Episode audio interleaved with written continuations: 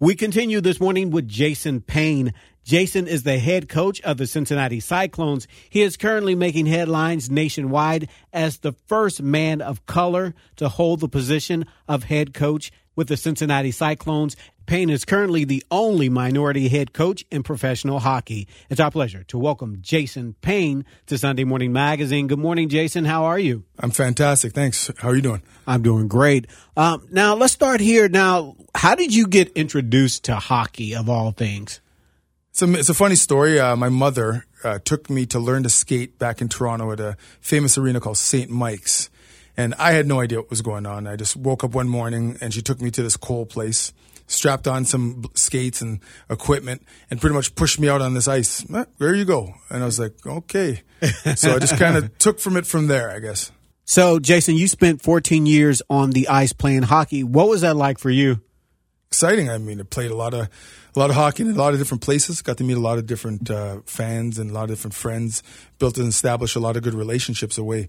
Um, just to travel all through the United States and all through Canada to play in different cities and towns and see what different cultures are like and different it's just a great environment great atmosphere and it's a lot of learning a lot of i guess relationship building okay so we talked about how you got on the ice but how did you actually get into the actual sport of hockey well i'm from toronto so hockey is our sport it's canada it's a canadian sport if they want to call it and it's just something that every all the kids did. I played a lot of other sports. I played baseball. I played football as well too.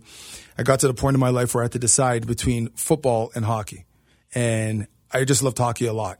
And a lot of my friends said you should play football. You know, I was getting a lot of letters to go to schools in the United States, interest for scholarships, but hockey was just my love, my passion, and so I just followed that route. And it took me a lot of different places, but uh, I'm happy where I'm at right now. So, what does it mean to you to be promoted to the head coach position? And what does it mean to you to be the first person of color to hold the head coach position with the Cyclones? That's an honor for sure, and I'm, I'm humble for it. I know the work that I've put in and the sacrifice that I made. You know, and everyone that has known me through my hockey career knows you got to work hard to get where you need to get to. And I, I feel that I put in the work for it, and I'm happy to be where I am right now due to the work I put in. Okay. What is it that you plan to bring to the team as the head coach? Just the same excitement that the Cincinnati Cyclones are all about. We're in the people business. I always tell that. That's my, one of my philosophies. You know, we want to get the right people on the team, and when we, can, when we get the right people and understand who they are as a person, then we can understand who they are as a player and develop them as players. You know, a lot of fast, high-paced action the team wants to win. It's going to have a winning culture. It's a development culture, but it's a winning culture. But it's going to have a lot of excitement for the fans. It's going to be a lot, a lot of family entertainment. They'll love it, and but it's just the way we play. So that's what that's what they're going to get. Okay, so you were promoted from assistant coach. So you're assistant coach. You get promoted to head coach. When you get in the, that position, what then are your priorities? When you assume this position, what are your priorities when you step into that position? Well, I just assumed the position of where Matt Thomas left. Uh, you know, he's got promoted to Providence Bruins in the American League under Boston Bruins farm team, and he taught me a lot. He's guided me through a lot of things in our league, and you're always learning. You, you have to be a student in the game. You know, you're never too old to learn. So, all the roles that he put me through are going to stay the same. What's going to happen now is from my head coaching experience before and just knowing the way Matt as well coach. And again, like I said, you learn along the way from a lot of different pro coaches that are in the NHL. You know, you bring your own your own taste to the game. You bring your your what you what you're about, your own character, and nothing again is going to change. We're gonna we're gonna be a hard, fast, fast paced team. We're going to bring a lot of excitement. There's going to be a, ba- a fine balance of skill, toughness, and that's what you want. You want to have all that to be able to win championships. Okay. So we go back to the time when your mom put you on the ice and we go back to the time when you spent 14 years in the league and you think about all of that. Is this where you are today? Is that what you had envisioned for yourself? Well, uh, when I was playing originally, obviously my goal was to go to the NHL and I did everything I could. I was undrafted, but I just competed. And it's all about competing, your passion, your drive. And that brought me as high as the American League, where I, I actually played here in Cincinnati for the Ducks back in 2000.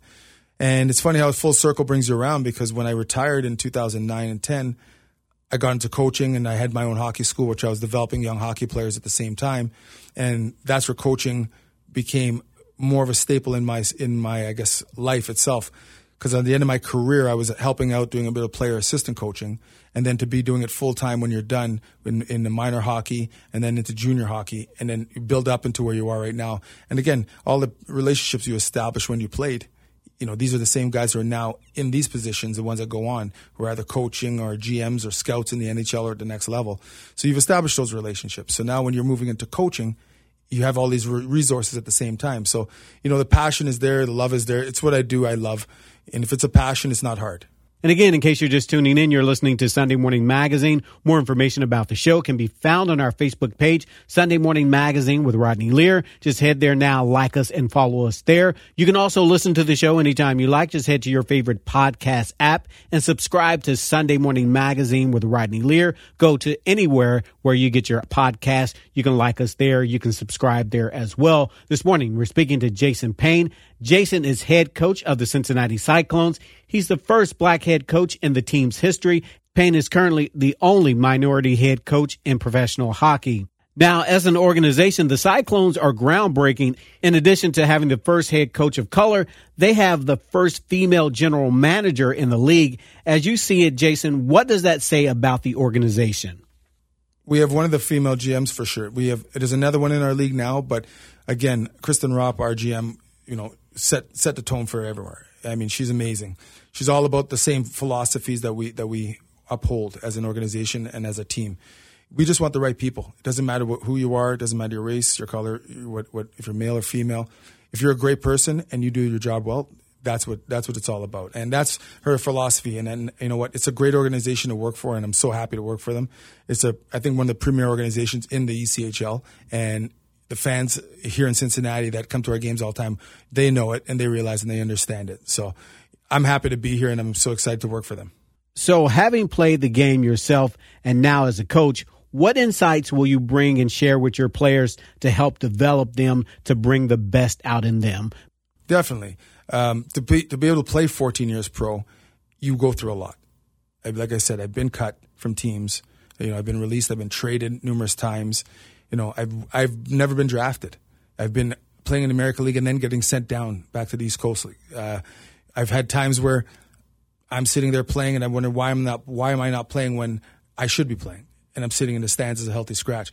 These are all life experiences that I've been through, and these are all life experiences that these guys are going to go through. So since I'm able to, since I've been through that, and they're going to go through that, I can relate. So I'll share my stories with them and share my understandings and how I dealt with it and how I cope with it. You know, you have to be sympathetic to these players. You know, it's a journey that they're going on, and you got to have patience. You got to have patience and you got to have compassion for these guys because it's tough. You know, and, and, unless you've been in the in the shoes of these players, and unless you've been in the in that position, some people just don't fully understand. So to be able to fully understand and relate to the players, I think that's one of my strengths, and it's one of the strengths that's going to really connect us as a team.